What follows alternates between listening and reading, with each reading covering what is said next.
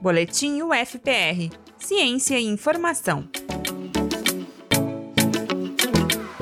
Há muito tempo, em um continente extremamente antigo, uma floresta de árvores da linhagem das licófitas foi soterrada após uma inundação fluvial. Essa inundação fez com que sedimentos cobrissem toda a vegetação até o ponto de colapsarem. A floresta de 290 milhões de anos passou pelo processo de fossilização e foi descoberta recentemente como se estivesse congelada no tempo.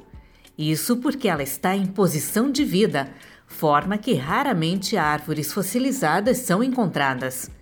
A doutoranda da pós-graduação em Geologia, Tami Motim, estava visitando afloramentos de rochas na cidade de Ortigueira, no norte do Paraná, para coletar dados para sua tese, quando avistou a floresta fossilizada.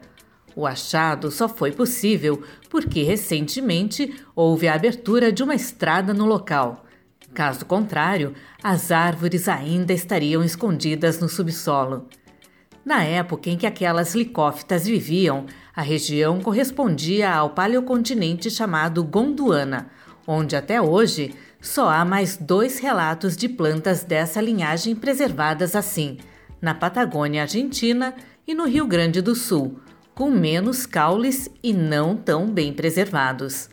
Tami comenta a importância significativa para a história da evolução das plantas que o registro da floresta de licófitas em Ortigueira proporciona. A forma em que essas árvores ficaram preservadas, ou seja, elas ficaram posicionadas de forma vertical, da forma em que elas ocorriam lá há 290 milhões de anos atrás. Isso é muito raro de acontecer no registro geológico, porque em condições normais as árvores eh, elas morrem e elas tombam, caem no substrato em que elas estavam enraizadas. Outro fator é que o número de indivíduos preservados é muito grande, é o maior já registrado aqui em todo o hemisfério sul, que formava o antigo paleocontinente Gondwana, então América do Sul, a África, a Índia, a Austrália, a Antártica, estavam todos, todos esses continentes estavam agrupados formando um único continente.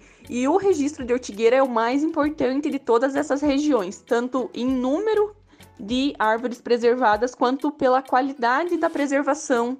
A pesquisadora acredita que após essa descoberta é necessário que órgãos governamentais trabalhem para a preservação do local e dos fósseis é necessário agora que alguns órgãos competentes é, comecem a trabalhar no sentido de preservar aquela localidade para registro futuro, para população poder ter acesso, conhecer parte tão importante da história geológica. Acesse esse e outros conteúdos de ciência no portal da revista Ciência UFPR. Até o próximo boletim.